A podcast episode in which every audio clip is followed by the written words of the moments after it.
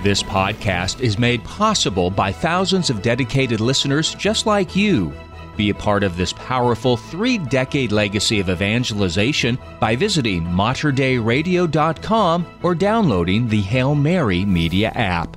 And thank you for joining us on the bridge between your faith and everyday life. Jesus said, My sheep hear my voice. I know them, and they follow me. I give them eternal life, and they shall never perish. Speaking to his flock in the Archdiocese of Portland in Oregon, we join Archbishop Alexander Sample as he reflects upon our faith, culture, and life in the church on The Voice of the Shepherd. Joining Archbishop Sample is your host, Dina Marie Hale. And now, The Voice of the Shepherd. Greetings and welcome to the Voice of the Shepherd with His Excellency Archbishop Alexander Sample. I'm Dina Marie and I want to help us encounter Christ during this Lenten season. We are moving right into the Lenten season, which begins, as you know, with Ash Wednesday and this opportunity, Archbishop, for us to get those ashes on our forehead. One of the opportunities, I think, for Mass where people come and it's not even an obligation. but I think it's a beautiful time for us to enter into this season. So as we get started with uh, entrance into the Lenten journey, would you lead us in prayer? Yes, in the name of the Father and of the Son and of the Holy Spirit. Amen. Heavenly Father, as we enter into this period of Lent, this wonderful season of grace that you give us each year, Father, I just ask you to open our minds and our hearts to all that you want to give us during this time how you want to help us deepen in our love for you and for one another, and to grow closer to you through our observance of these disciplines of Lent, which prepare us for the celebration of your love poured out for us in your Son Jesus in this paschal mystery, his passion, death, and resurrection. Just ask you with your Son Jesus now, Father, to send out the Holy Spirit upon our listeners so that you will stir up in them uh, graces of renewal and repentance and prayer and love as we place this time in your hands. All this we ask through the same Christ our Lord. Amen. O Mary, conceive without sin. Pray for us who have recourse to thee. In the name of the Father, and of the Son, and of the Holy Spirit. Amen. Amen. I want to start with this collect prayer that we hear at the beginning of Ash Wednesday. And what I love about some of these, well, the, the whole liturgy, wherever we are, whatever church, no matter how big or how small, we're going to hear this prayer. Right. And it's powerful. Grant, O Lord, that we may begin with holy fasting this campaign of Christian service. And the prayer says, so that we take up battle against spiritual evils, that we may be armed with weapons of self restraint. We've got holy fasting. Yeah. We've got a, a campaign. It's an interesting word to use of Christian service, but we're going to battle evil like Jesus is battling the devil in the desert for 40 days. And then the prayer is asking that we be armed with weapons of self restraint. And I go, wow, we could just take that all Lent and kind of unpack that you know, the purpose of Lent, this purpose of a journey. We've got 40 days, we've got six weeks. The color turns lavender, Yep. purple, violet, whatever. it, it, it's penitential for a reason.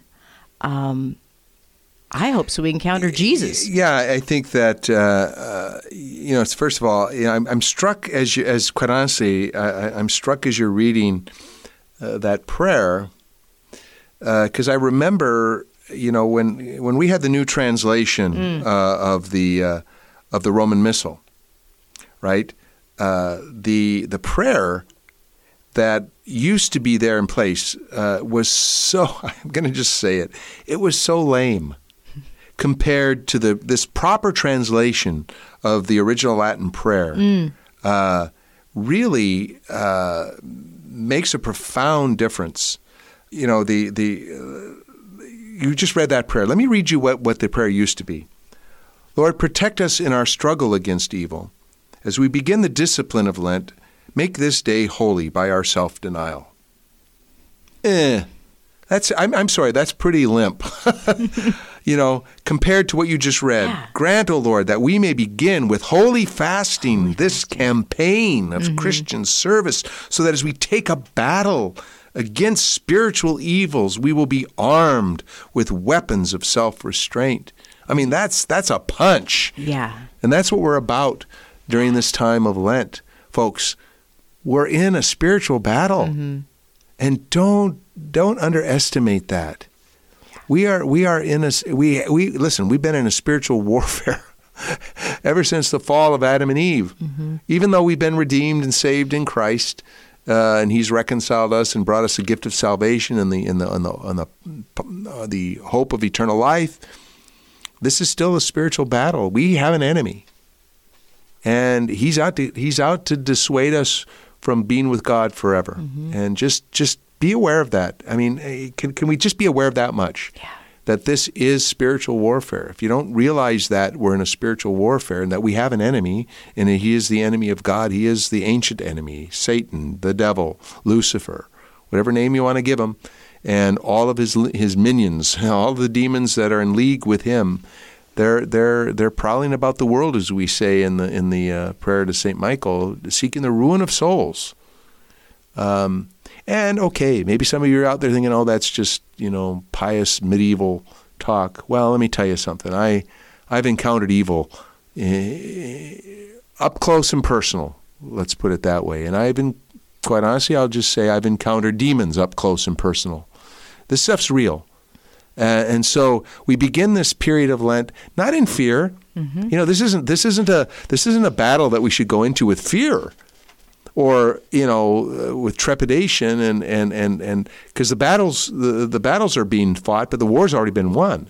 Jesus, you know, uh, I, I've put it different ways. You know, I've heard people say, well, you know, the war has been won. We're just fighting the final battles.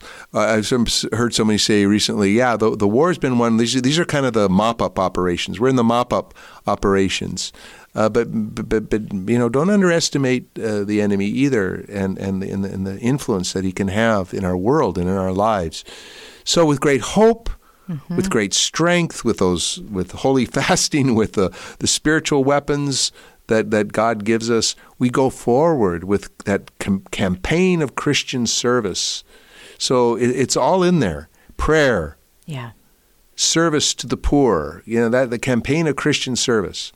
We part of the way we do battle is through works of charity, in caring for the needy and the vulnerable among us. That's that's that's that's that's actually spiritual warfare, because uh, you know all injustice, all poverty, all suffering in the world is is a result of the fall, which was orchestrated by the enemy.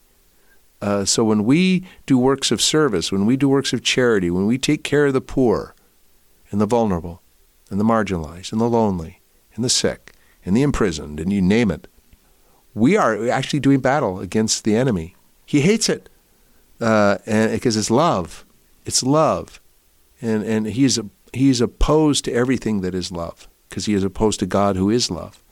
So everywhere he sees love, he sees God and and and he turns away. Uh, So you know this is this is part of the spiritual battle too. Right. We have the 40 days. We have it mentioned in scripture. In fact, in the Mark version, which we get, there's only like a sentence or two. Jesus is led into the desert by the Holy Spirit uh, to battle Satan. There's wild beasts and there's ministering angels. Uh, I mean, it's a pretty short description from from Mark's gospel, but we do get there's this dialogue um, between Christ and the evil mm-hmm. and Satan himself. Mm-hmm. What do we learn from that? What can we learn about our own battle? Well, I think that Jesus, you know, I I think it's important to note that Jesus does not exempt himself in his humanity mm-hmm. from the temptations that we all suffer. Yeah. You know, I think this is really this is this is this is what is so amazing about God's love for us, uh, in, in pouring Himself out to us uh, in in Jesus Christ, the eternal Son of God, the one who is God from God, light from light, true God from true God, the one who is from all eternity, the eternal Son, the eternal Word, the, the second person of the Holy Trinity, takes on flesh, the, the, the stuff of human nature. He takes it on, and he takes it on in its fullness. And he doesn't exempt himself from this. He, he, he goes out into the desert for 40 days of fasting in the desert to be tempted, to encounter the tempter, to encounter the enemy, and overcomes the temptations. You know, uh, Scripture tells us that Jesus Christ, St. Paul tells us that he became like us in everything but sin. You know, and he experienced everything we experience but sin, including temptation. It's and it's part of that mystery mm-hmm. of who God is, of who I mean, who Jesus is, who is who who Jesus Christ is, as both God and man, fully and truly and totally divine, and yet truly and fully human uh, in, in, this, in, this, in this union of, of the humanity and the divinity is this great mystery of, of how can God be tempted? you know, well, how can God die? And yet God dies on the cross because a person died on the cross, not just a body. A, a, just, it's not just a body that dies, a person dies. And, and the person that died on the cross was the eternal Son of God. And and so, so God is tempted uh, in, in, in, the humanity as he assumed and united to his divinity. Jesus Christ is truly tempted in, in, in, in the desert, and he overcomes those temptations the temptations to glory, the temptations to comfort, the temptations to uh, omnipotence, you know, uh, that that the devil promises him. It's it's hilarious because the devil is promising him things that he already has, mm-hmm. you know, uh, but he's tempting him in his humanity. Mm-hmm. He's tempting him in that humanity, in the human condition. Uh, which is so mysterious. It's so wonderful. But uh, Jesus does this for us to, to, to demonstrate for us how to overcome the enemy, how to overcome temptation, how to be perfected, uh, and that we can do it as, as, as he sets the example for us. It's, it's, a, it's a marvelous, uh, to me, image of, of, of, of, Jesus encountering in the desert for us, on our behalf, the enemy, to show us the way, to chart the way for us. Right, right. We have in that Our Father prayer, lead us not into temptation. Jesus is led into temptation. We're led into temptation. Yeah. All you have to do is open up your phone. no I mean, kidding. You know, and walk outside the door, and and we're led to temptation, to mm-hmm. sin, uh, in so many different ways. In this season of Lent, you know, what are some some tactics? Some because boy, it continues whether we're a, a, a young person, middle. It doesn't matter what age we are, what vocation we still have those temptations, mm-hmm. and we're trying to develop something to help us. Uh, you know, I think I think for me, I, am I'm, I'm kind of coming to some deeper after after all these years, uh, kind of some deeper reflections on on on the coming of, of the Son of God among us in in Jesus Christ, and especially as it, I mean, he comes, he comes, God comes, the Son of God comes, born of the Virgin Mary for one purpose to reconcile us to the Father, to bring us. He's on a mission of mercy. It's a rescue mission of mercy. God comes to our aid, God comes to our rescue. You know, we have offended God. And yet it's God Himself who comes to save us, who rescues us. He rescues us from ourselves. He rescues us from our sin. He rescues us from, from sin and death. But he comes to heal. And I, I, think this is the deeper realization that I've come to is that, uh, and, and, Pope Benedict, I wish I could have the quote in front of me right now, but Pope Benedict somewhere said that all of the ministry of Jesus is in one way or another about healing. And I think people need healing. And yes, maybe we need the healing from our sinfulness. And Jesus certainly comes to save us from our sin and to heal our sins uh, uh, and, and that. And, and that's ultimately, you know, what, what we're saved from sin and death. But there's deeper wounds in us. And Jesus comes to heal those wounds. Wounds that are not of our making, maybe even.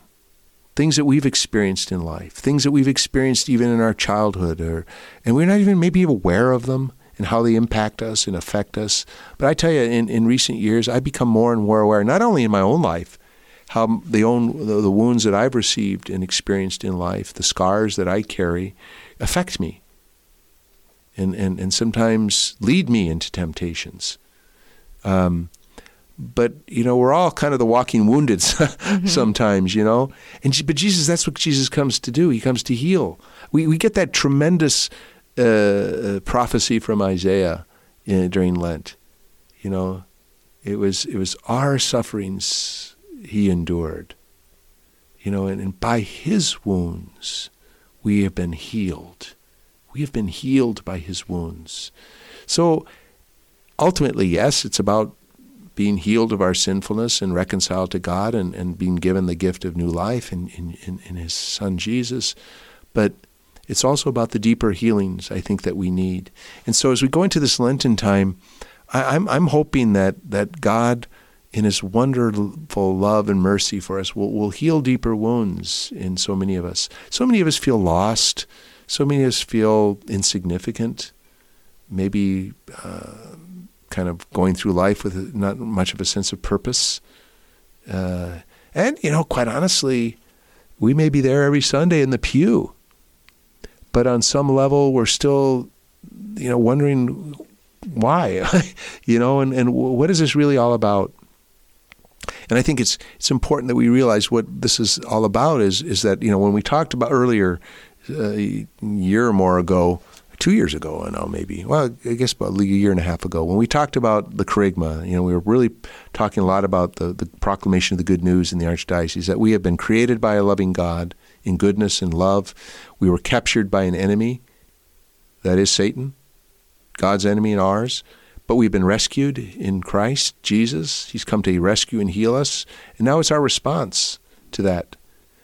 And during this time of Lent, we use for, for, for our spiritual transformation, we use those. I, the, I'm sorry, it's just the traditional three pillars mm-hmm. of the mm-hmm. Lenten observance prayer, fasting, and works of mercy. Prayer. My dear brothers and sisters, God desires an intimate relationship with us. The God of the universe, the God of omnipotence, the God of all creation, the God who has always been, who has no beginning and will have no end, the eternal one, who is true and perfect goodness and, and intelligence, uh, the one who fashioned everything we see, the, the master of the universe, the Lord of the universe, desires a personal, intimate relationship with you, with you, listener. God desires a deep, personal, profound relationship with you. He has revealed himself to us as Father. That means something. That means that tells us who we are. We are his beloved daughters and sons. His, his revelation to us as Father says as much about who we are as it says about who he is. His revealing himself to us as Father reveals to us who we are and our true identity and his love for us, his desire for an intimacy with us. This happens in prayer. We've got to pray, people. Pray, pray, pray. And not just rote prayers, not just the memorized prayers, not just the ritualized devotional prayers. Prayer from the heart. Invite God in to transform your life. Jesus changes everything, I keep saying. Let him change your life. Open your heart to him. Fasting, works of penance, discipline, this, this, this shapes and forms our will. When we can deny ourselves even the good things, you know, I mean, I desire, there's certain things I will deny myself during Lent, right? Things that I love and enjoy, things that are good. You know, they're not bad things. They're they're good things. You know that that uh, strawberry rhubarb pie is something wonderful and good, but I'm going to deny myself that because it'll strengthen my will to deny myself the things that are not good. So I think people need to understand that that that whole business of fasting, doing penance, is actually a, a kind of a, a exercise of the will. It's strengthening the will. You know, I'm a gym guy. I go to the gym. I like to work out. Okay, because I want, I want my body to be fit, and I want my body to be strong. Well, okay, in order to do that, I need to discipline myself. I need to do the things that, that are hard. All right? Uh, you know, I don't relish some of those exercises. I hate leg day. but I do them because I know it's going to strengthen my body. Well, we do these things spiritually because it mm-hmm. strengthens our will, it strengthens our mind, it strengthens our heart, it strengthens our ability to, to do and choose the good. It's exercising the will, strengthening it. And then finally, the works of mercy. And we and said, said that earlier. That's part of the spiritual battle to let go of our own selfishness and our self absorption. And it's all about me. No, it's not all about me. It really is not all about me. It's about God and His love for all of us and His children and those that are in need among us. And, and my reaching out in, to the poor, to the homeless, to the hungry, to the thirsty, to the naked, to the, to the, to the sick, to the imprisoned, the abandoned, the lost, the lonely, the mentally ill, whatever it is, when we minister to the least of these brethren, as Jesus says, we, we do it for Him. Yeah. Well, and the prayer that we opened up with talked about holy fasting. And I think you're just really breaking that open because there is a lot of, well, what does that mean? Is it only about food when I'm talking about fasting? Because we think about bread and water for 40 days. But there is this sense like you're talking about the will.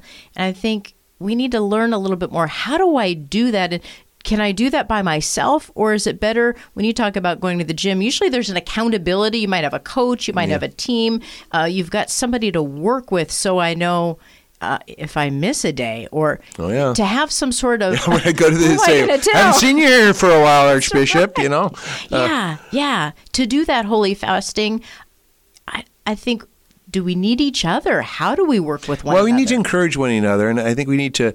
I, I here's what I, something I would suggest in terms of holy fasting.